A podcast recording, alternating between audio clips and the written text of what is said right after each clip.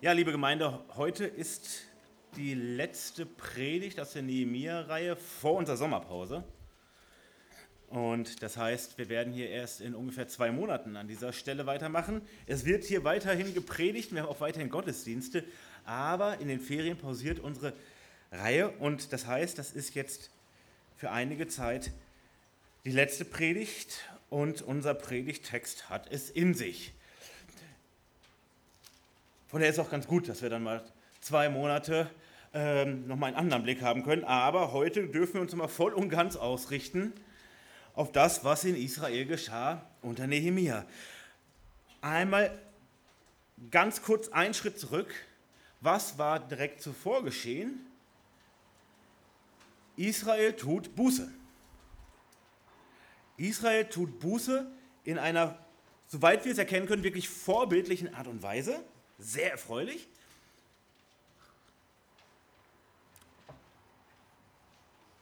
Israel hat Gottes Wort gehört, das war Kapitel 8, und das Wort hat sie getroffen, im wahrsten Sinn des Wortes. Es ist nicht nur eine intellektuelle Botschaft angekommen, es ist nicht ein Moralappell angekommen, sondern es hat sie wirklich ins Herz getroffen. Und die Folge war, dass sie voller Trauer waren, und zwar über sich selbst. Sie waren erschüttert über ihre eigene Ignoranz gegenüber ihrem Schöpfer und ihrem Herrn. Aber zunächst sollten sie sich freuen über Gottes große Güte und über Gottes Freundlichkeit. Und sie sollten das Laubhüttenfest feiern, wir erinnern uns. Es wurde so lange nicht mehr begangen und jetzt sollten sie es feiern. Das war die erste Konsequenz, auf die sie nochmal hingewiesen werden mussten, aus dieser Verkündigung. Und sie durften sich miteinander an guten Speisen freuen und dabei kräftig Gott loben. Und das insgesamt dann acht Tage lang ist der Gesamtrahmen. Aber dann war die Zeit für tiefe und echte Buße, das haben wir uns intensiv angeschaut. Für jeden Einzelnen, ganz persönlich, aber auch für das ganze Volk. Und was sie äußerlich gezeigt haben mit, mit Fasten, mit Sacktuch, mit, mit Erde auf ihrem Haupt, ähm, das, das drückte aus, das war eine Widerspiegelung von dem, was in ihrem Inneren los war. Sonst wäre es nur Heuchelei. Da sagt Jesus später, solche Dinge, wenn wir das äußerlich machen, damit die Menschen beeindruckt sind, haben keinen Wert. Aber bei ihnen drückt es das aus, was in ihnen drinne los war. Eben halt diese Traurigkeit, ihr, ihr Bräuen, ihr, ihr Wunsch nach Vergebung und Veränderung. Also kann man sich eigentlich gar nicht schöner wünschen, diesen ganzen Ablauf. Wenn wir uns das mal so angucken aus der Ferne, wissen ja, wenn man da drin ist, ist das immer anders. Dann braucht man erstmal Abstand, um das so, so wunderschön zu sehen. Sie erleben Gottes Wirken rings um den Mauerbau. Sie hören Gottes Wort, sie verstehen es sogar und es wirkt an ihnen. Sie loben Gott und freuen sich an ihm und sie tun echte Buße. Wow, das können wir jetzt ja eigentlich abschließen, oder? Nein, auf gar keinen Fall. So erfreulich das alles ist, der notwendige sagen wir, geistlich logische nächste Schritt, der würde fehlen. Aber hier fehlt er nicht. Das ist nämlich genau das nächste, was uns hier berichtet wird. Wenn das bisherige echt war, und davon dürfen wir ganz fest ausgehen, dann geht es jetzt erst richtig los. Wer ein neues Leben bekommt, oder wer von Gott aus einem tiefen geistlichen Dämmerschlaf gerissen wird, das können wir für die Einzelpersonen hier nicht genau unterscheiden, das ist auch nicht wichtig. Aber wer, wer entweder zum, zum Leben aufgeweckt wird oder als Lebender endlich wieder aufgeweckt wird aus seinem Gedöse und aus seinem Dauermittagsschlaf, für den beginnt das wahre Leben erst nach der Buße. Und da sind wir jetzt. Wir sind im Nachbußezeitalter, was hier unseren, unseren Predigtext betrifft. Denn nach Erkenntnis und Umkehr geht es um praktische Verbindlichkeit gegenüber Gott. Und darum geht es heute in unserem Predigtext. Und ihr habt das schon gesehen, unsere Predigt hat den Titel Verbindlich mit Gott.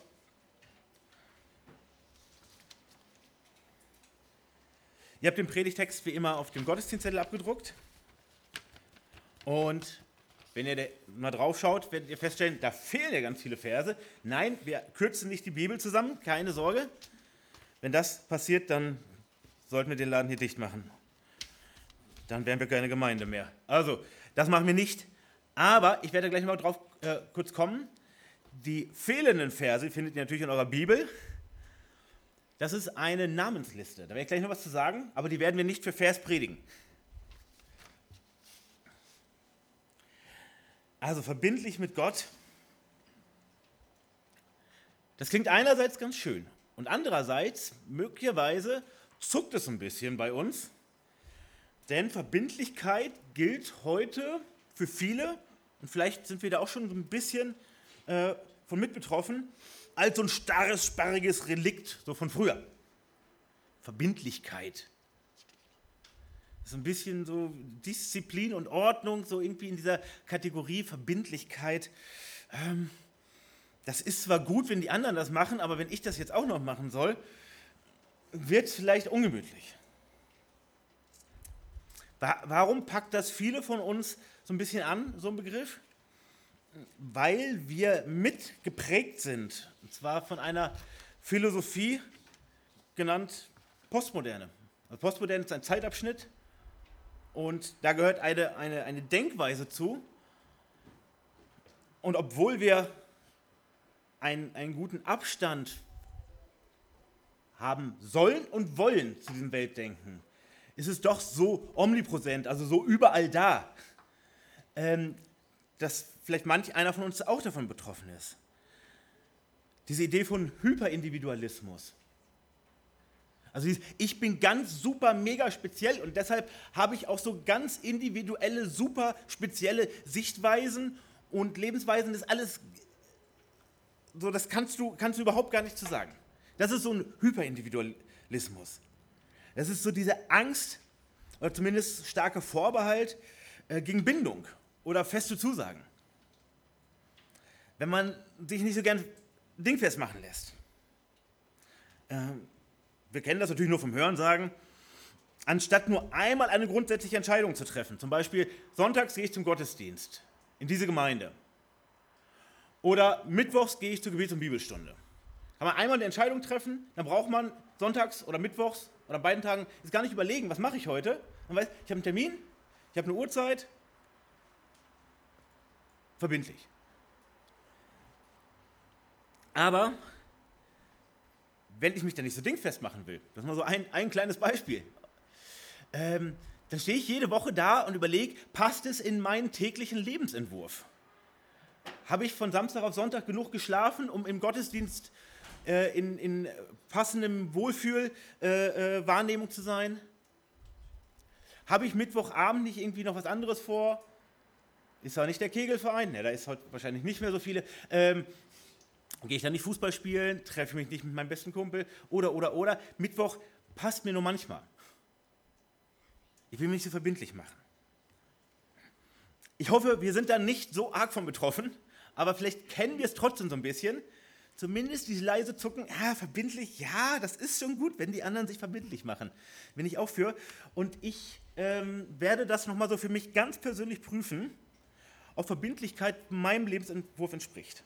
Nein, ich hoffe natürlich, sagen wir nicht sowas und meinen das auch nicht. Aber ich denke, wir kennen das Problem. Wir müssen natürlich unterscheiden zwischen Individualismus, also so ein Ego-Programm, was schlecht ist, was wirklich eine, eine schlechte Ausrichtung, und Individualität.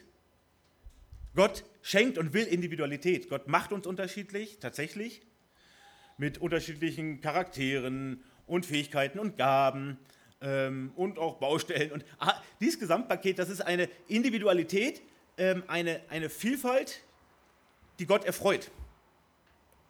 Es sei denn, wir machen aus dieser Vielfalt einfach einen, einen, einen Schutzraum für unsere Sünde. Dann gefällt das Gott natürlich nicht. Aber geistlich, der geistlich gesunde und der geistlich nötige Weg ist eben konkrete Verbindlichkeit. Und zwar vor allem Verbindlichkeit zwischen dir und dir und dir und dir und mir und dem lebendigen Gott. Das ist immer das, was wir zuerst klären müssen. Unsere Beziehung gegenüber Gott. Und damit klärt sich auch die Beziehung zu den Mitmenschen. Und deshalb ist es wichtig, Gott will Verbindlichkeit und fordert Verbindlichkeit und Israel geht hier einen Weg von Verbindlichkeit und ist hier an dieser Stelle echt ein tolles Vorbild wie wir eben in der Lesung gehört haben, hält das leider nur ein paar Jahre. Aber jetzt sind wir hier. Hier sind sie wirklich vorbildlich. Israel geht diesen Weg. Und wir schauen uns ähm, diesen Text aus Nehemiah 10 an mit drei zentralen Fragen. Drei Fragen. Erstens, ganz einfach, warum Verbindlichkeit? Warum Verbindlichkeit? Ich habe eben gesagt, ja, Gott will Verbindlichkeit, aber das schauen wir uns noch etwas genauer an. Zweite Frage, wer macht sich verbindlich? Wir können auch fragen, wer soll oder muss sich verbindlich machen? Also, wer macht sich verbindlich hier in unserem vorbildlichen Beispiel? Und drittens, was beinhaltet die Verbindlichkeit?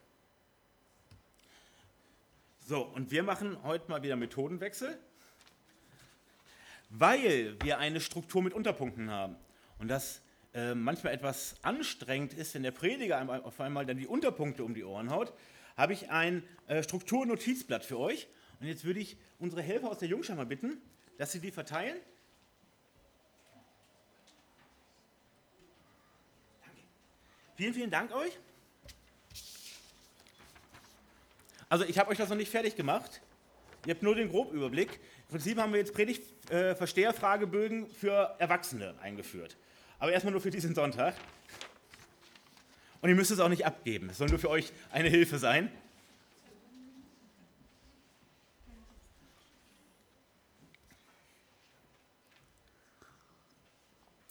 Ja, und vielen Dank an die Helfer aus der Jungschar beim Verteilen.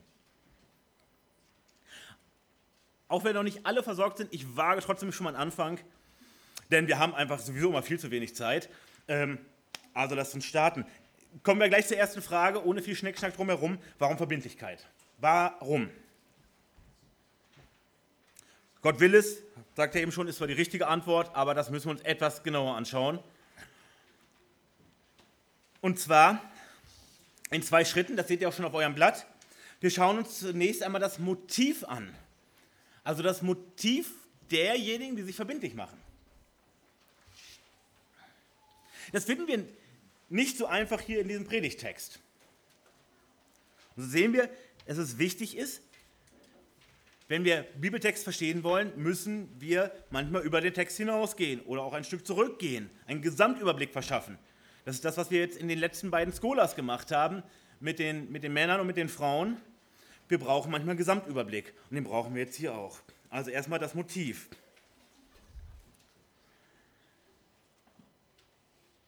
Denn wenn auch nur Gottes Geist so etwas in Menschen bewirken kann, also dass Menschen äh, wirklich, wirklich aufbrechen und sich verbindlich machen, das ist äh, gegenüber Gott nicht natürlich.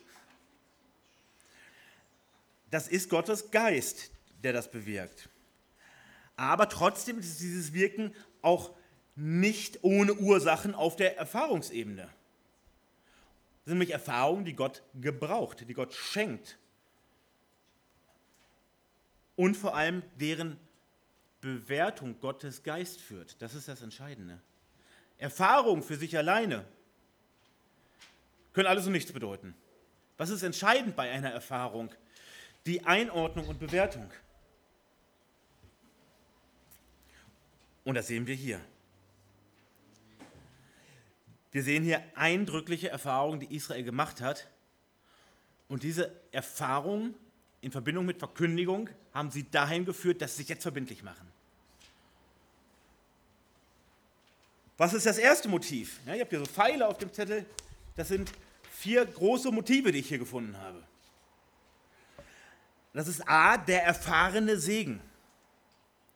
Ein Motiv dafür, dass Israel sich jetzt verbindlich macht, ist der erfahrene Segen. Und da müssen wir jetzt einmal den großen Überblick in ganz kleine Zeit packen. In seiner langen Geschichte hat Israel immer wieder den Segen Gottes ganz konkret und praktisch reichlich erlebt. Und das Schöne ist, Israel hatte und hat sogar noch ein recht funktionierendes Geschichtsbewusstsein. Das, was anderen Völkern inzwischen so abgewöhnt wurde, dass sie nicht mal mehr wissen, dass sie ein Volk sind. Das ist ein Thema für sich. Israel hat noch das Bewusstsein, dass sie eine Geschichte haben, dass diese Geschichte sehr, sehr wichtig ist. Umso mehr, dass sie Gottes Volk sind. Dass damit Gottes Geschichte ist. Gott erschuf und bewahrte dieses Volk. Er führte es aus der Sklaverei Ägyptens in das verheißene Land. Er machte sie siegreich gegen die Bewohner von Kanaan und gab ihnen reichlich. Und zwar sowohl geistlich als auch materiell. Er hat sie wunderbar versorgt auf diesem langen, langen Weg. Bis dahin schon über Generationen.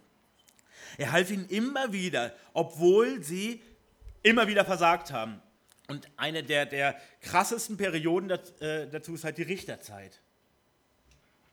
Wirklich gerade in einem Versagensrhythmus. Und trotzdem bleibt Gott ihnen treu. Gott kommt ihren törichten Wunsch nach, nach einem König. Wir wollen sein wie die Heiden, wir wollen auch einen König. Und Gott sagt, wisst ihr nicht, was das für eine Tyrannei ist, von Menschen beherrscht zu werden? Aber okay, ihr schreit weiter danach, dann macht ihr jetzt mal die Erfahrung, wie schrecklich Menschenherrschaft ist. Das ist nämlich Knechtschaft.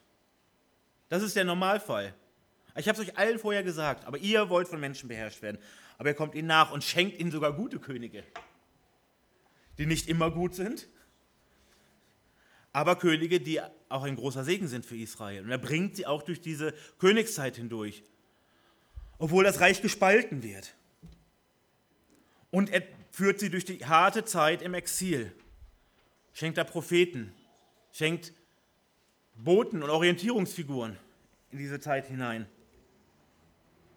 Und er bringt sie wieder heim nach Israel, da sind wir. Und dann allein das, was in den letzten Wochen dort geschehen ist, also vom Zeitpunkt ähm, der Ereignisse hier. Gott schickt den Nehemiah, den er befähigt und ausgestattet hat, den weiten Weg. Er schenkt diesen rasanten Mauerbau in 52 Tagen. Jahrelang hat gar nichts geklappt. 52 Tage, alles fertig. Er bewahrt vor den Feinden, er schenkt die nötige Klärung äh, von den internen Problemen. All das Erfahrungshorizont von Israel. Wie ist Gott? Gott ist treu. Gott ist treu und barmherzig und geduldig und voller Liebe, aber auch gerecht und zornig. Das ist der Erfahrungshorizont von Israel, ganz konkret. Der Segen Gottes war für Israel keine bloße The Theorie. Das war nicht irgendwas aus dem Theologieunterricht. Das ist ihre, ihre Volksgeschichte und ihre Familiengeschichte und ihre persönliche Biografie. Gottes Segen. Kennst du das?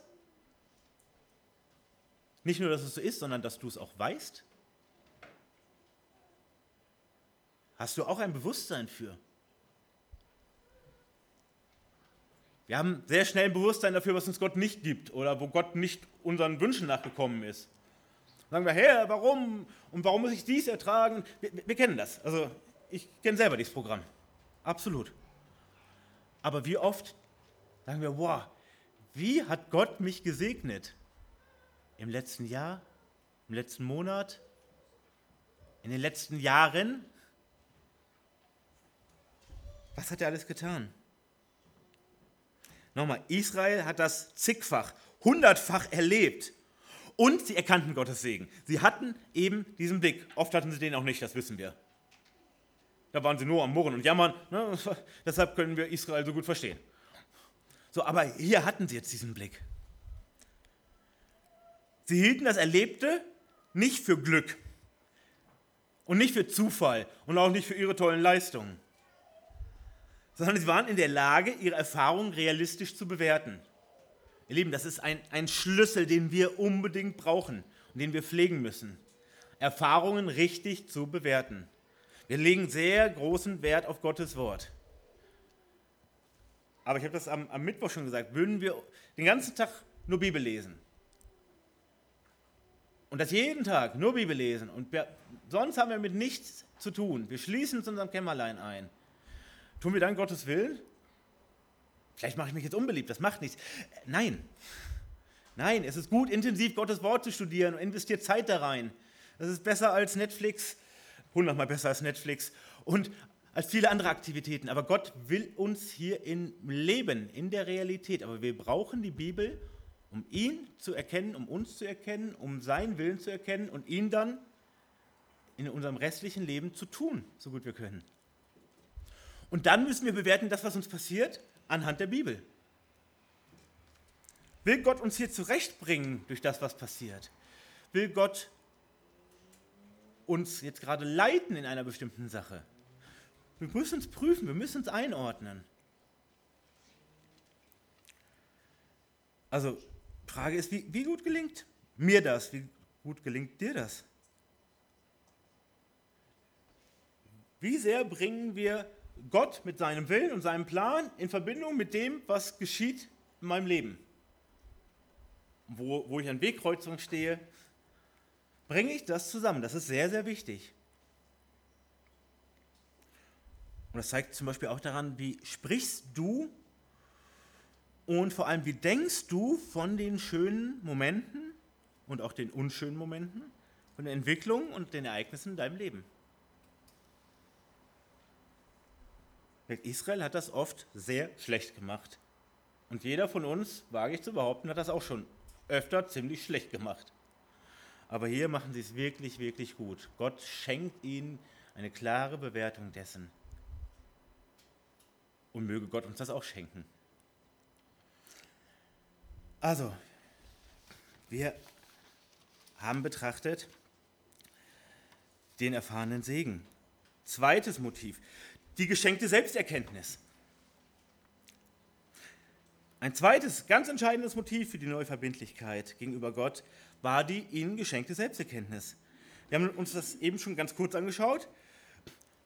Gott öffnet ihnen geistlich die Augen durch die Predigt. Und zwar darüber, wie heilig und gerecht Gott tatsächlich ist und wie untreu und ignorant sie sind. Dies gegenüber. Das war ziemlich unangenehm, aber es war dringend nötig und heilsam. Das sehen wir jetzt nämlich an diesem Punkt hier. Wir hatten ja schon gesagt, wer bei der Trauer über sich selbst verharrt, also wer, wer nur dabei bleibt, ich bin ja auch so schlecht und oh, ich tauge überhaupt gar nichts, wenn ich in diesem Modus bleibe, was mache ich dann? Ich gerate in mein persönliches Ego-Programm zurück. Das ist wie, ich bin der Allertollste, Gott kann ja froh sein, dass er mich hat. Das ist der gleiche Irrtum. Man sagt, ja, es gibt Grund zur Trauer, wenn du in den Spiegel meines Wortes schaust. Ja, dann gibt es Grund zur Trauer. Aber diese Erkenntnis muss dazu führen, dass du langfristig dich sehnst, dir wünschst, dass es Veränderungen in deinem Leben gibt. Weil damit kommst du auch weg von dir, das ist nötig, so gehst du sicher in irgendeine depressive Verstimmung hinein, wenn du im Trauern über dich selber bleibst. Da will Gott dich nicht haben, das ist nicht gut. Auf jeden Fall, wo du etwas tun kannst, tu etwas. Und was ist das, was du brauchst? Den Blick weg von dir hin auf Gott. Weil da ist Traurigkeit, wenn du realistisch auf dich guckst, ja? Also guck nicht auf dich, auf Dauer, sondern schau auf Gott. Da ist Licht, da ist Schönheit, da ist Veränderung, da ist Zukunft. Das ist entscheidend.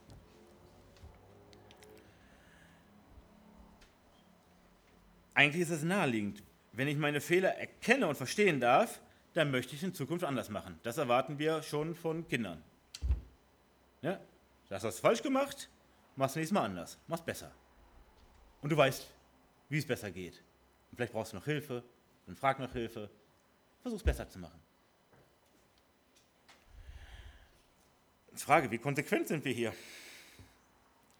Lassen wir uns vom Versagen in eine klügere Gegenwart und Zukunft führen. Das, aber sie haben diese Selbsterkenntnis und das führt sie dahin, sich zu, äh, verbindlich zu machen. Dann drittens, die vollzogene Buße haben wir uns eben intensiv angeschaut. Das war auch ein öffentlicher Akt in einer Versammlung, und zwar vor der sichtbaren und unsichtbaren Welt, das kennen wir auch. Also vor, vor dem Menschen und vor Gott. Und was haben sie damit gemacht mit der Buße? Sie haben Gottes Bewertung zugestimmt. Sie haben letztlich vor allem gesagt, ja, du hast recht, wie du uns bewertest. Du weißt das schon alles von uns. Wir haben dir letztlich gar nichts mehr zu bringen. Wir sagen dir nur, letztlich, du hast recht. Und das haben wir jetzt kapiert, das ist angekommen. Im Herzen, nicht nur im Kopf. Aber welchen Wert hätte diese ganze Buße, wenn sie jetzt einfach weitermachen würden wie vorher? Kein. Überhaupt keinen. Buße ohne das Streben nach Veränderung, nicht nach Perfektion, aber das Streben nach echter Veränderung, die Gott gefällt, Wenn das nach der Buße nicht kommt, hat die Buße überhaupt gar keinen Wert. Buße bleibt nutzlos, wenn sie uns nicht ins langfristige und verbindliche Handeln führt. Jetzt nochmal, das heißt nicht, dass ich nicht nochmal eine schwere Phase habe, schwache Momente habe. Das gehört oft mit dazu, ja. Aber wenn es dann völlig egal ist, ich mache meinen Kram wie vorher wieder, dann zeigt das, das war keine Buße. Das war irgendein Emotionsausbruch, aber nichts, was in meinem Herzen äh, irgendwas Lebendiges repräsentiert.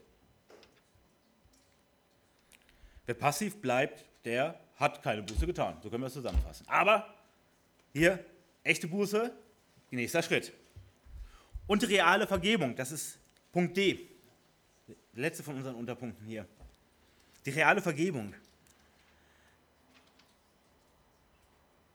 Schließlich haben sie, und das übertrifft alles noch einmal, das ist die maximale Motivation für reale Veränderungen in ihrem Leben, nämlich sie haben echte Vergebung von Gott empfangen.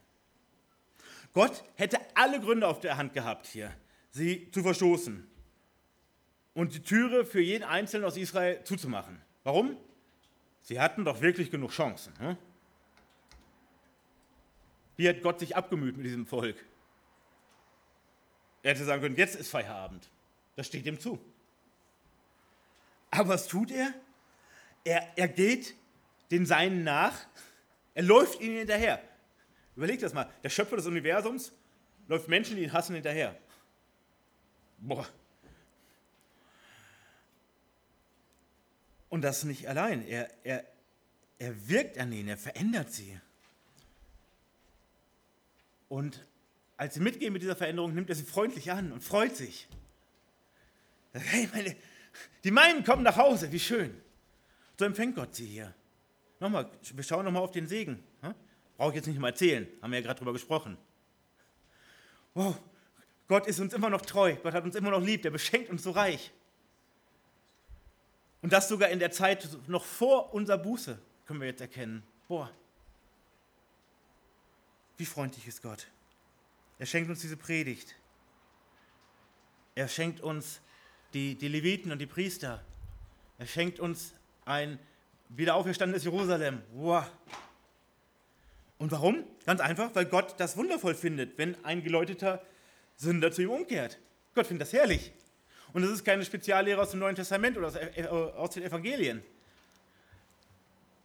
Hesekiel 18, ich denke, das kennen wir alle. Hesekiel 18, 32.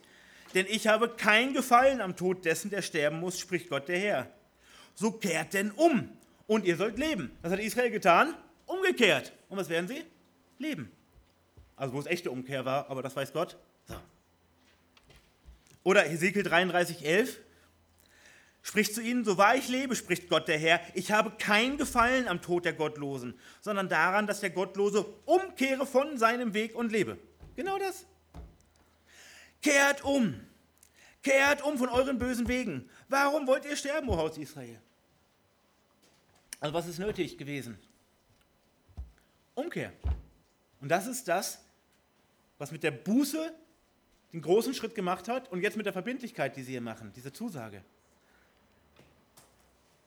abgeschlossen wird. Dass der heilige Gott mich trotz allem, was ich bin und trotz allem, was ich getan habe, nicht nur erträgt, sondern mich sogar liebt. Das ist die größte Motivation, um ihm umso mehr gefallen zu wollen und ihm zukünftig zu dienen.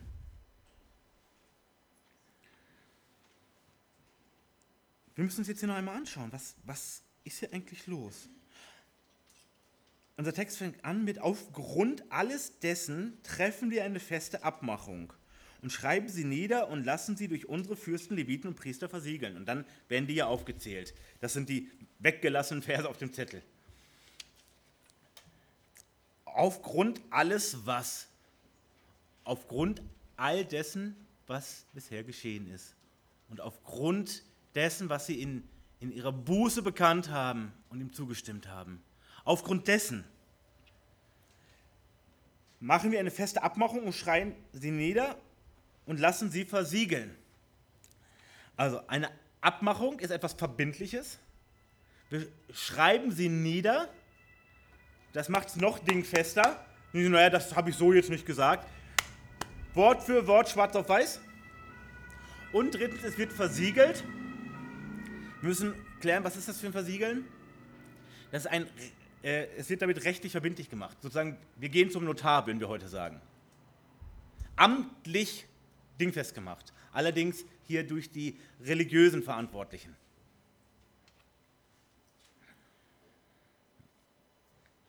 Darum geht es. Und sie haben diese vier großen Motive. Und das ist zusammengefasst in diesem einen kurzen Vers. Aufgrund alles dessen, weil all das geschehen ist, weil wir all das erleben durften und weil wir es verstehen dürfen jetzt, treffen wir diese Abmachung. Deshalb sagen wir jetzt verbindlich Ja zu Gott.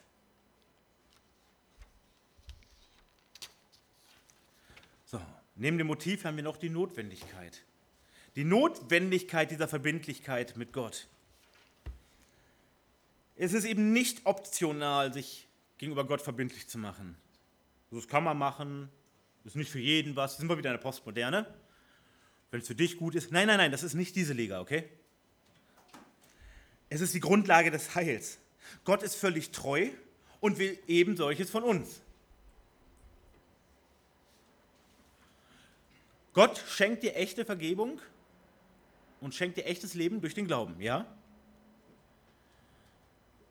Aber, wie ist das? Ein, ein Glaube, der keine praktischen Konsequenzen hat, was ist das? Das ist kein rettender Glaube.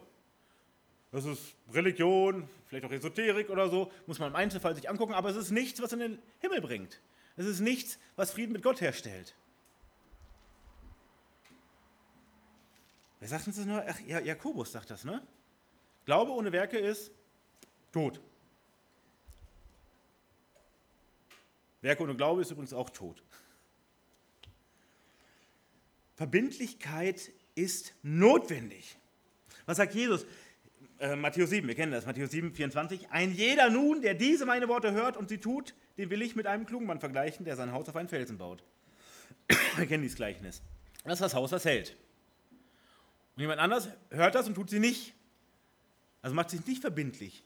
Macht da nichts mit. Dessen Haus bricht zusammen. Das zeigt das Bild hier. Das, der hat keine Zukunft. Auf jeden Fall keine bei Gott und mit Gott. Oder im 1. Johannesbrief, 1. Johannes 2,17. Und die Welt vergeht mit ihrer Lust, also deren Zukunft ist begrenzt. Wer aber den Willen Gottes tut, der bleibt in Ewigkeit. Ist wieder das Gleiche.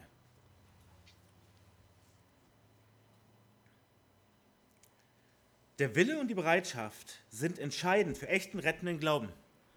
Ich will für Gott handeln und nicht nur mal so Sonntagnachmittag. Das soll mein Leben bestimmen. Gott sagt, der gehört zu mir oder die gehört zu mir. Und wir antworten, ja, und ich gehöre zu diesem Gott. Und ich diene ihm. Und ich möchte ihm gefallen. Es geht nicht um fehlerlose Umsetzung, das müssen wir immer wieder sagen. Es geht nicht um, um Schwächelphasen, es geht nicht um Fehler, die wir feststellen. Es geht nicht um Irrwege, aus denen wir wieder umkehren. Sonst würde keiner gerettet werden. Was ist notwendig? Ist der echte Wille lebenswichtig für einen Christen? Der echte Wille, ich möchte Gottes Werk tun. Dort, wo er mir Gelegenheit gibt. Ich möchte Gottes Werk tun. Aber wie gut, dass eben auch das durch Gott gewirkt ist, das müssen wir uns immer klar machen. Ne? Römer 7. Denn ich weiß, dass in mir, das heißt in meinem Fleisch, nichts Gutes wohnt. Das Wollen ist zwar bei mir vorhanden, aber das Vollbringen des Guten gelingt mir nicht. Zum Glück ist das nicht das letzte Wort, das wäre sonst doch sehr, sehr, äh, sehr traurig. Aber was sagt uns Philippa 2,13? Denn Gott ist es, der in euch sowohl das Wollen als auch das Vollbringen wirkt nach seinem Wohlgefallen. Ja, wir können an uns selbst verzweifeln, Brauchen wir aber nicht. So, und jetzt müssen wir uns im zweiten Punkt die Frage stellen, wer, wer macht sich jetzt hier eigentlich verbindlich? Und jetzt müssen wir auch mehr auf unseren, unseren Predigtext schauen. Hier hatten wir in dem, in dem ersten Vers extrem viel zu besprechen. Das machen wir nicht mit jedem so, sonst würden wir hier noch Mittwoch sitzen. Also, die Namensliste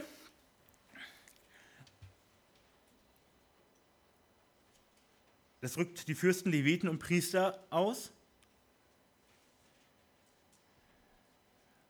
Und dann lesen wir in Vers 29 und 30a. Und das übrige Volk, die Priester, die Leviten, die Torhüter, die Sänger, die Tempeldiener und alle, die sich von den Völkern der Länder zum Gesetz Gottes abgesondert hatten, samt ihren Frauen, ihren Söhnen und Töchtern, alle, die es wissen und verstehen konnten, die schlossen sich ihren Brüdern, den Vornehmsten unter ihnen, an. Also, welche Spezialgruppe macht das jetzt? Macht sich in diesem öffentlichen Akt gegenüber Gott nochmal verbindlich, mit Brief und Siegel im wahrsten Sinne des Wortes? Äh, so eine Spezialtruppe Superfromme, ne? Haben wir eben gehört, die, die Superfrommen, die Extremisten, Hardliner, äh, Elite, äh, Eiferer. Nein! Wer, wer kehrt hier um und macht sich verbindlich? Alle Arten von Menschen, unabhängig vom Alter. Also Söhne und Töchter, Erwachsene jeden Alters, unabhängig vom Geschlecht, Männer und Frauen. Da gibt es nicht so viel. Hören wir heute zwar viel Quatsch zu, aber nein. Also beide Geschlechter sind dabei. Nicht wie es früher oft war, naja, die Männer und die Frauen, die sind dann so mit im Boot. Nein, nein, nein, ganz persönlich. Unabhängig von der Stellung, also die Vornehmsten, die Priester, die Torhüter und so der ganze Rest. So vom Straßenkehrer über dem Steinmetz ähm, bis zum ganz wichtigen ähm, mit viel Geld. Alle. Unterschiedlicher Wohlstand. Viel Geld, wenig Geld, alles dazwischen. Und sogar unabhängig von ihrer Herkunft haben wir eben gehört. Die, die aus den umliegenden Ländern sich abgesondert haben, das sind Proselyten. Also die übergetreten sind zum, zum Judentum. Sogar die waren dabei. Und die alle zusammen legen ein folgenschweres Versprechen ab, einen heiligen Eid, lassen den versiegeln und rechtsverbindlich machen. Das ist 30b. Sie kamen, um zu schwören und sich eidlich zu verpflichten, im Gesetz Gottes das durch Mose, den Knecht Gottes, gegeben worden ist, zu wandeln und alle Gebote, Rechte und Satzungen des Herrn, unseres Herrschers, zu halten und zu tun. Jeder muss das ganz persönlich und voller Überzeugung machen. Und das hat sich bis heute auch nicht geändert. Nötig ist nicht das äußere Ritual hier. In dieser Form kennen wir das ganz genauso nicht, aber wir kennen was ganz Ähnliches. Die Wassertaufe. Das ist nicht genau das gleiche, aber hat sehr viele Züge hiervon.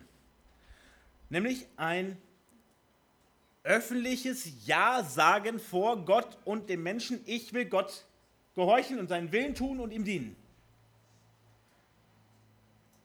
Und ich mache das vor Menschen als Zeugen und auch als Zeugnis vor manchen Menschen.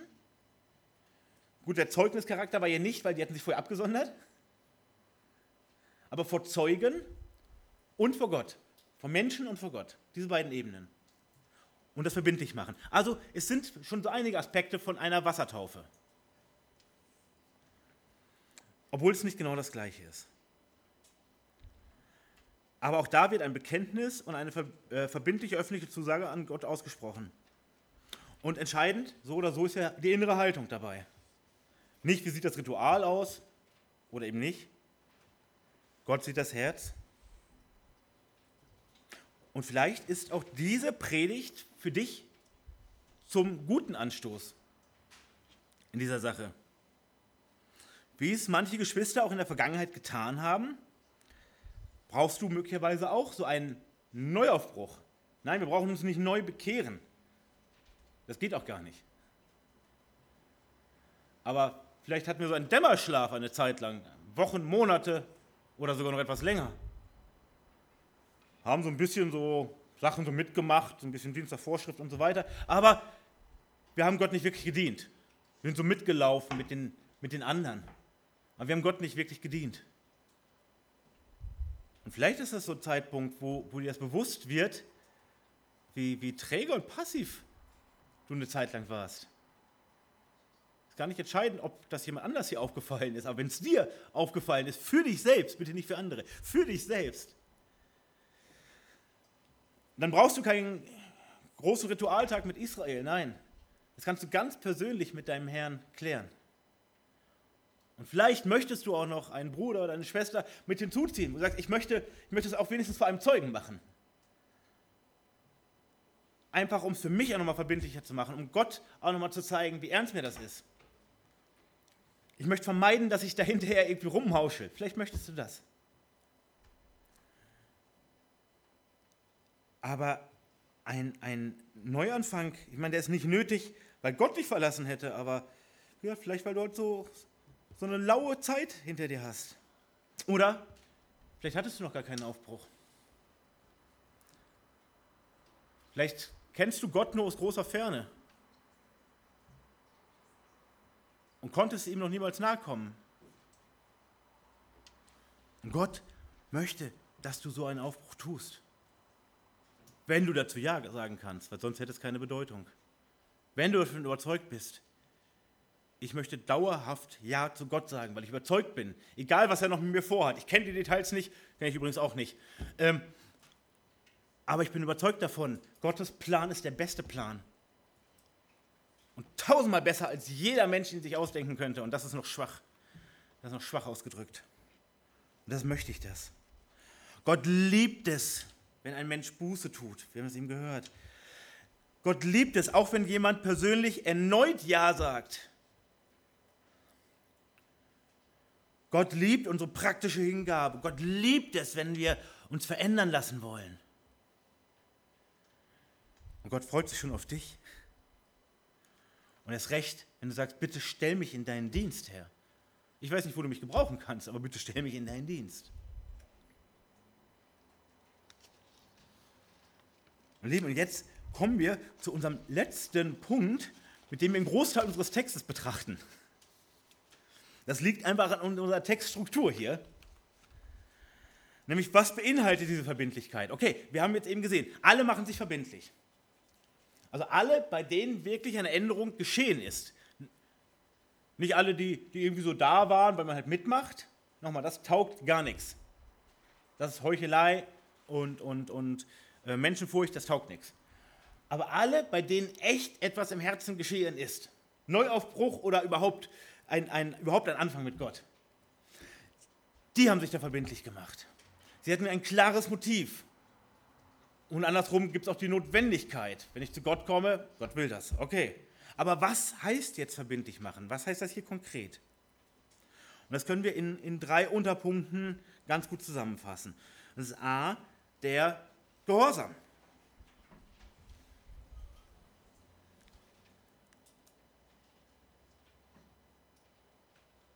Wir haben das eben gehört. Äh, sie kamen, um zu schwören und sich eidlich zu verpflichten im Gesetz Gottes, das durch Mose, den Knecht Gottes, gegeben worden ist, zu wandeln und alle Gebote, Rechte und Satzungen des Herrn, unseres Herrschers, zu halten und zu tun.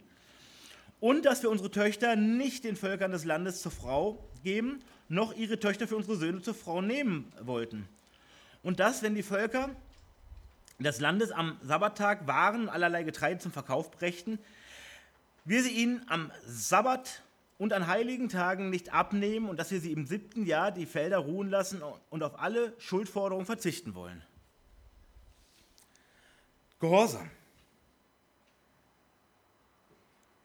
Es braucht Gehorsam und sie machen sich verbindlich im Gehorsam gegenüber Gottes Gesetz, Gottes klaren Anweisungen. Wir erinnern uns, Gott möchte uns als seine Kinder. Israel hat ja auch als seine Kinder übrigens bezeichnet, immer wieder. Ja, wir erinnern uns, äh, Römer 5 belehrt uns, wir haben nicht einen Geist der Knechtschaft empfangen, dass wir uns wiederum fürchten müssten, sondern wir haben einen Geist der Sohnschaft empfangen, indem wir rufen, aber lieber Vater.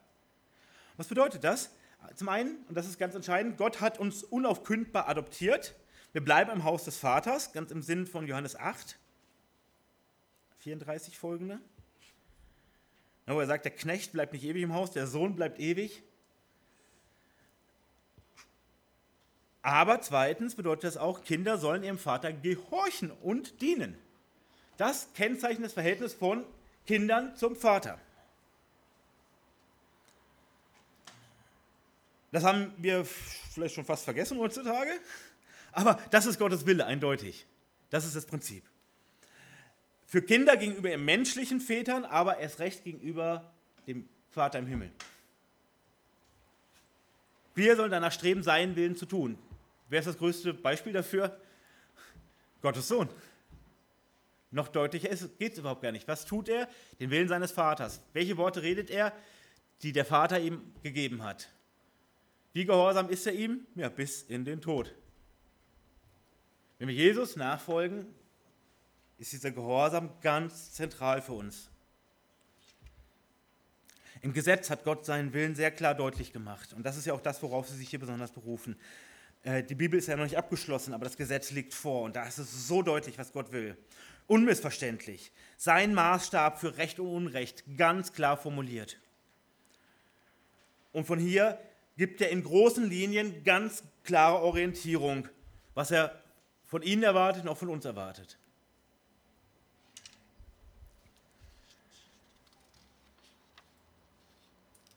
Und Gott macht es immer wieder sehr klar gegenüber Israel. Er will diesen Gehorsam. Er legt ihnen zum Beispiel Fluch und Segen vor.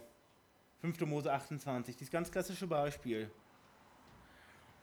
Er will ihren Gehorsam. Er, er äh, verlockt sie, ihm gehorsam zu sein, aber tun müssen sie es trotzdem selber. Er zieht sie zum Gehorsam. Er zeigt ihnen auf, wenn ihr ungehorsam seid, bestrafe ich euch. Das ist der Fluch äußerlich. Und wenn ihr gehorsam seid, belohne ich euch äußerlich.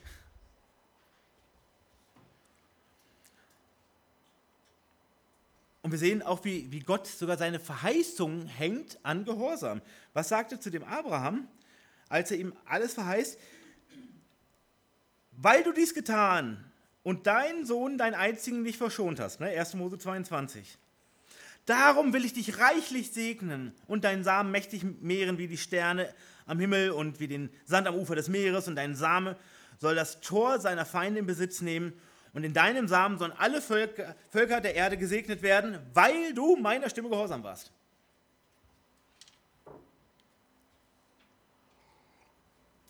Oder wie gesagt, eben das Beispiel Jesu. Philippa 2 berichtet das ja. Ähm, er erniedrigte sich selbst und wurde gehorsam bis zum Tod, ja bis zum Tod am Kreuz, ganz genau. Das bedeutet verbindlich machen. Gehorsam funktioniert, Gott sagt klar, was ist richtig und was ist falsch. Oder von der großen Linie an können wir nachvollziehen, das ist richtig, auch wenn es ja keine einzige Bibelstelle zu gibt. Das können wir abstrahieren. Und dann tu, was Gott will. Und dann sagen sie, das wollen wir. Wir wollen es richtig machen in Zukunft. Da können wir hoffentlich voll und ganz mit einstimmen. Ich möchte es richtig machen. Ich weiß, ich werde noch genug Fehler machen. Sicher sogar heute noch. Aber ich will es besser machen. Ich wünsche mir, gehorsamer zu werden. Was wünscht sich der Salomo? Ein gehorsames, verständiges Herz. Und Gott freut sich über diesen Wunsch. Also, Gehorsam ist ganz zentral. Und dann haben wir B, die Opfer. Das ist dieser große Teil von 33 bis 39, beziehungsweise sogar äh, bis zum Anfang von Vers 40. Auch hier machen sich verbindlich. Auch der Gehorsam ist ja schon ein Opfer, aber hier geht es noch etwas weiter. Und wir legten uns die Verpflichtung auf, jährlich ein Drittel eines Schekels für den Dienst im Haus unseres Gottes zu geben. Und so geht es weiter. Sie bestätigen zum einen die vorgeschriebenen Opfergaben, also sagen, wir halten uns an die Opfergaben, die wir zu tun haben, wo Gott sagt, das sollt ihr opfern. Aber nicht nur das. Israel legt sich noch weitere Verpflichtungen auf, die sie nicht tun müssen, nämlich freiwillige Opfergaben. Und zwar regelmäßig sogar. Sie sagen, wir machen nicht nur Dienst nach Vorschrift, da ist Israel leider ein paar Jahre später.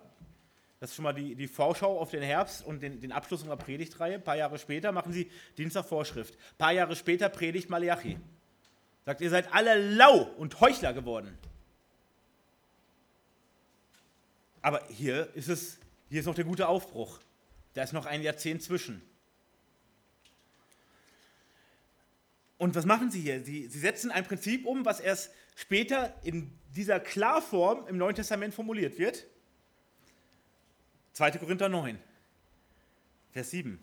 Jeder, wie er sich im Herzen vornimmt, nicht widerwillig oder gezwungen, denn einen fröhlichen Geber hat Gott lieb. Und das ist nicht nur auf, auf Finanzen oder ähnliches bezogen.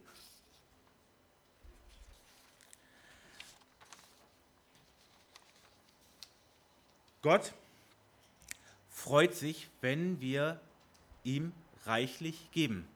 Gott will unser Bestes im doppelten Sinn, nämlich indem er uns auf den besten Wegen führt, uns bestens versorgt, das zum einen, aber er will auch eben das Beste, was wir haben. Und das macht er ja dann äh, über den Propheten äh, Malachi so deutlich. Was macht denn Israel? Sie geben ihm so den Ausschuss. Nicht das vom, von, der, von der Fleischtheke, können wir sagen, sondern das, was sie containert haben. MHD abgelaufen. So, das geben sie Gott. Und so, ja, ja, hier so die verkrüppelten Tiere, die brauchen wir sowieso nicht mehr, die dürfen sowieso eigentlich gar nicht essen, die können wir Gott geben. Irgendwelche Gaunerware. Was bedeutet das? Wenn wir es übertragen, wir bringen Gott wahrscheinlich eher keine Tiere. Haben wir auch keinen Auftrag für. Wir geben Gott die Reste die Reste unserer Zeit vielleicht, die Reste unserer, unserer Motivation, unserer Kraft, unserer Kreativität, unserer Hingabe, das, was sich jetzt so in, auf meiner Arbeitsstelle jetzt so nicht so verbraucht hat oder äh, meinem Hobby und dies und das und jedes, so, äh, den Rest kann Gott haben. Das hier mit gemeint. Oder eben können wir auch auf Finanzen beziehen. Ich gebe mein Geld mit vollen Händen aus und wenn dann trotzdem noch was übrig bleibt, dann kann ich es ja irgendwie Gott zukommen lassen. So, Taschengeld ist super aufgeteilt. Die 10 Cent kriege ich ja nicht mehr unter, dann kann ich ja Gott geben. So, und das sagen sie eben, das wollen wir halt nicht machen. Sie machen sie ein paar Jahre später leider. Das ist, das ist so eine krasse Gegenüberstellung. Aber hier zehn Jahre früher, sie, sie wollen Gott das Beste geben und Gott will das Beste auch. Und nicht nur das, was er anordnet. Was haben wir denn für Opfervorschriften im Neuen Testament? Also, wie, wie viel von deiner Zeit, welche Prozentangabe steht da nochmal im dritten Korintherbrief? 97. Kapitel? Das gibt's nicht, ne? Äh, wie, wie viel von deinem Geld? Auch der Zehnte gilt jetzt ja nicht mehr eins zu eins. Aber das gibt doch die Stelle da, ne, Offenbarung 49. Nein, gibt es natürlich nicht, das wissen wir. Das ist totaler Quatsch. Es gibt nicht diese Anweisung. Was möchte Gott? Gib mit Freude. Und deshalb habe ich hier gar keinen Katalog für dich aufgestellt. Sondern gib das Beste, was du hast. Auf allen Ebenen. Und warum ist das total angebracht? Nicht nur, weil Gott dein Retter und dein Herrscher ist und dein Schöpfer. Da könnte man auch lange weiter aufzählen. Nicht nur deswegen. Alles, was du hast oder auch was ich habe, kommt von Gott. Wir hatten alle keinen kein Cent in der Tasche, wir hatten alle kein Auto oder Fahrrad oder irgendwas da draußen stehen, wir hatten keine Schuhe an den Füßen, wir hatten hier keinen Strom, wenn Gott uns nicht die Möglichkeit gegeben hätte. er kann es uns jeden Tag wegnehmen, ist total okay. Aber wir freuen uns, wenn es noch ein bisschen erhalten bleibt. Das vereinfacht so manches. Aber all das ist sowieso Gottes Besitz. Und er gibt es mir in, in die Hand und er gibt es dir in die Hand, um zu gucken, was machst du damit. Nochmal, das ist so ähnlich äh, als wenn wir unserem Kind etwas geben. Ja, alles, was unsere Kinder haben, zumindest bis zu einem gewissen Alter, kommt von uns.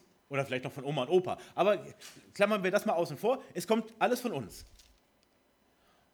Welchen Wert hat es denn, wenn unser Kind uns was schenkt? Ja, das Taschengeld habe ich dir ja gegeben. Ja, und den Teddy habe ich dir gekauft. Hallo? Den kannst du nicht mir schenken. Nein, im Gegenteil.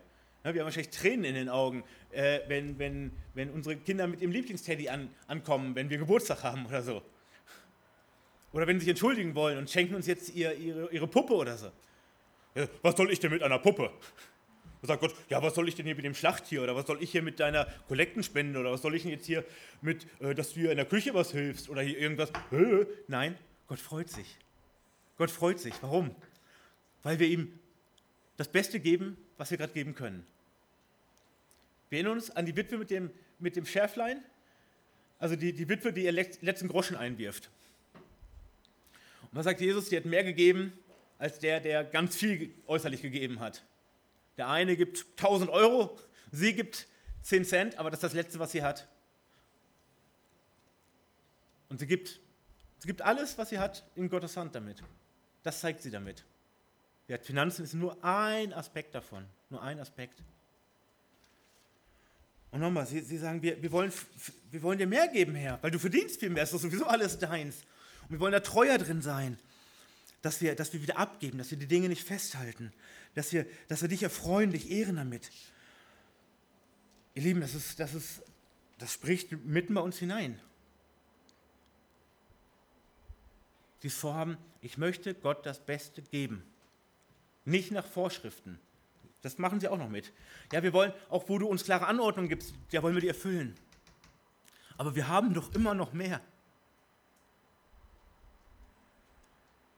Und wo könnten wir es besser hingeben als an dich? Wo könnten wir unsere, in diesem Fall sind es eben, eben die Schlachttiere oder äh, der erste Teil der Ernte oder die Erstgeborenen. An wen können wir es besser geben als an dich? Gehorsam und Opfer. Und dann haben wir noch einen dritten Punkt, der, den müssen wir uns kurz angucken, obwohl er, obwohl er nicht gering ist. Ich habe das hier genannt Verantwortung, obwohl das eigentlich zu kurz greift. Ich muss ehrlich zugeben, ich, ich wusste es nicht in kurze Schlagworte zu kleiden, um, um das gebührend auszudrücken. Deshalb bleibe ich bei diesem, ähm, diesem Kompromissbegriff, die Verantwortung. Denn was sagen sie hier? Vers 40. Denn in die Kammern sollen die Kinder Israels und die Kinder Levis das Hebopfer vom Korn, Most und Öl bringen, weil dort die Geräte des Heiligtums sind und die Priester, welche dienen und die Torhüter und Sänger. So, und dann sagen sie, letzter Satz in unserem Predigtext, und so wollen wir das Haus unseres Gottes nicht in Stich lassen. Sie übernehmen Verantwortung, hier in diesem Fall für Gottes Haus. Und nein, das können wir jetzt nicht aufs Gemeindehaus übertragen, okay? Also es ist schön, wenn der da auch mit, äh, mit Fürsorge betreibt, aber das ist, können wir hier nicht einfach übertragen. Sondern sie sagen hier, es ist Gottes Haus. Es ist hier Gottes Sache. Wir können das übertragen auf die Gemeinde insgesamt. Also auf die Ortsgemeinde, aber weit darüber hinaus. Wir können das übertragen auf die, auf die Mission. Wir können das übertragen auf ähm, Dinge, wo, wo, wo Heiligen ähm, Hilfestellung geboten wird durch, durch Seelsorge, durch Jüngerschaft. Warum? Es geht hier um Gottes Werk. Das ist das Entscheidende hierbei. Und sagen Sie, wir möchten, dass Gottes Werk hier auf Erden gut versorgt ist. Gut versorgt. Das eine ist das Opfer direkt an Gott. Also ich gebe mich hin. Das ist das, was wir tun sollen. Ich möchte mich mit meinem Leben dir hingeben, Herr. Aber ich möchte auch hier das, wo, wo dein Werk getan wird, also wo gute Missionswerke sind, ne, muss man gut hingucken. Es gibt nicht so viele gute Missionswerke in unserem Land, aber es gibt noch ein paar echt gute. Ich möchte, dass die gut ausgestattet sind. Wenn Gott mir Möglichkeiten gibt, dass die gut auszustatten, wie auch immer, durch Personal, durch Material, durch Technik, durch Geld, bitte durch Gebet. Da tue ich das, weil ich möchte, dass Gottes Werk hier gut versorgt ist. Und ich möchte, dass die Gemeinde gut versorgt ist. ich möchte auch nicht nur, dass meine Ortsgemeinde gut versorgt ist, sondern die Gemeinde Gottes, wo echte Gemeinde Gottes erkennbar ist. Ich möchte, dass sie gut versorgt ist. Ich möchte dort, wo, wo Heilige zugerüstet werden und korrigiert werden und ihnen wieder aufgeholfen wird. Das ist ein Werk Gottes. Ich möchte, dass das ja gut ausgestattet ist. Wir, wir bräuchten so dringend wirklich gut aufgestellte Seelsorgeanlaufpunkte weil es in den Gemeinden nicht mehr passiert in, in den meisten Fällen. Oder, oder e extrem problematisch. Nur, nur so ein Beispiel. Wie schön wäre es, wenn wir dafür sorgen könnten, dass es ein, wenn Gott will und für so etwas wirklich die Türen aufmacht, wenn es einen Anlaufpunkt geben könnte für Seelsorge und Jüngerschaft, der zumindest etwas, etwas aushilft, wo es in den Gemeinden einfach nicht praktiziert wird. Wo Geschwister vielleicht nicht ein halbes Jahr später in die Psychiatrie müssen, weil ihnen jetzt seelsorgerlich gut geholfen werden kann. Von Leuten, die Zeit dafür haben und die zugerüstet werden dafür. Nur ein so ein Beispiel. Da, und das sehen wir hier. Hier ist es, hier ist es das Haus Gottes, das soll, das soll gut ausgestattet werden. Und deshalb bringen wir unsere Sachen dahin und, und geben Opfer und spenden, unterstützen das und machen Zusagen, die wir nicht machen müssten. Deswegen. Das beinhaltet die Verbindlichkeit. Ja, Gott, wir wollen tun, was du willst, Gehorsam. Und Herr, wir wollen dir geben, mehr als du forderst. Und drittens, wir übernehmen Verantwortung für das, was du wirkst hier in dieser Welt dort, wo wir einen Anteil haben können, wo wir es befördern können, wo wir helfen können, wo wir beistehen können in irgendeiner Form. Da wollen wir das tun. Das ist echte Verbindlichkeit gegenüber Gott und das gilt im Kern für uns auch heute noch. Wenn ich sage, Herr, du bist mein Herr und ich möchte mit dir gehen. Ich habe dir all meine Schuld gebracht, dann möchte ich tun, was du willst. Ich möchte geben, was ich kann. Und das, was du hier wirkst, da möchte ich Teil von sein. Damit fühle ich mich verbunden, weil ich mit dir verbunden bin. Diese Verbindlichkeit tut Israel hier. Und damit ist ein wirklich, wirklich schöner Aufbruch. Wie gesagt, einige Zeit später sieht es dann anders aus. Aber jetzt ist Grund zur Freude. Jetzt müssen wir noch nicht trauern, wie das Ganze äh, im, sozusagen im Zwischenstopp zumindest endet. Israel hat ein klares Motiv, nämlich Erfahrung mit Gott und eine klare Bewertung, um das einzuordnen, vernünftig. Und sie haben verstanden, Gott will, dass wir verbindlich sind. Und zwar jeder Einzelne. Nicht der Vater für die ganze Familie. In anderen Zusammenhängen geht das, aber nicht bei Buße und nicht beim Ja sagen äh, dazu, äh, dass ich Gottes Willen tun will. Und dann muss ich mir klar machen, was alles mit dazu gehört. Und dann ist Freude bei Gott. Gott ist Freude, obwohl er weiß, wie die Zukunft aussieht und dass er mit uns noch manche Arbeit haben wird. Und dass wir jetzt keinen perfekten astreinen Weg gehen, genauso wenig wie Israel den gehen wird. Aber dieses Wollen, was er letztlich schenkt, das ehrt Gott das erfreut ihn. Und da dürfen wir uns sicher sein, wenn es ernst ist auf unserer Seite, wenn es ehrlich ist, wenn es auf Gott fokussiert ist und nicht auf die Menschen, Gott wird es segnen. Dann wird Gott es segnen. Und Gott schult uns in dieser Verbindlichkeit und lässt uns wachsen. Ihr Lieben, das, das macht uns aus, wenn wir mal reife Christen sind. Oder vielleicht auch jetzt schon sind. Da wollen wir nicht, nicht rühmen. Aber das macht es eben aus, dass wir verstanden haben, ich diene Gott nicht, ich gefalle ihm nicht, wenn ich gute Laune habe oder wenn ich, wenn ich gerade große Not habe und ich schreie nach Hilfe. Nicht nur dann, nicht Israel im Richtermodus. Bitte lernen wir daraus. Verbindlichkeit bedeutet ein Langstreckenlauf, aber das Schöne ist, wir wissen, wir kommen an. Wenn ich morgen Marathon starte, weiß ich, da komme ich wahrscheinlich nicht an. Aber so ein Langstreckenlauf mit Gott und solche Zusagen, da weiß ich, ich komme zum Ziel und darf mich freuen über den, der mich dahin gebracht hat. Amen.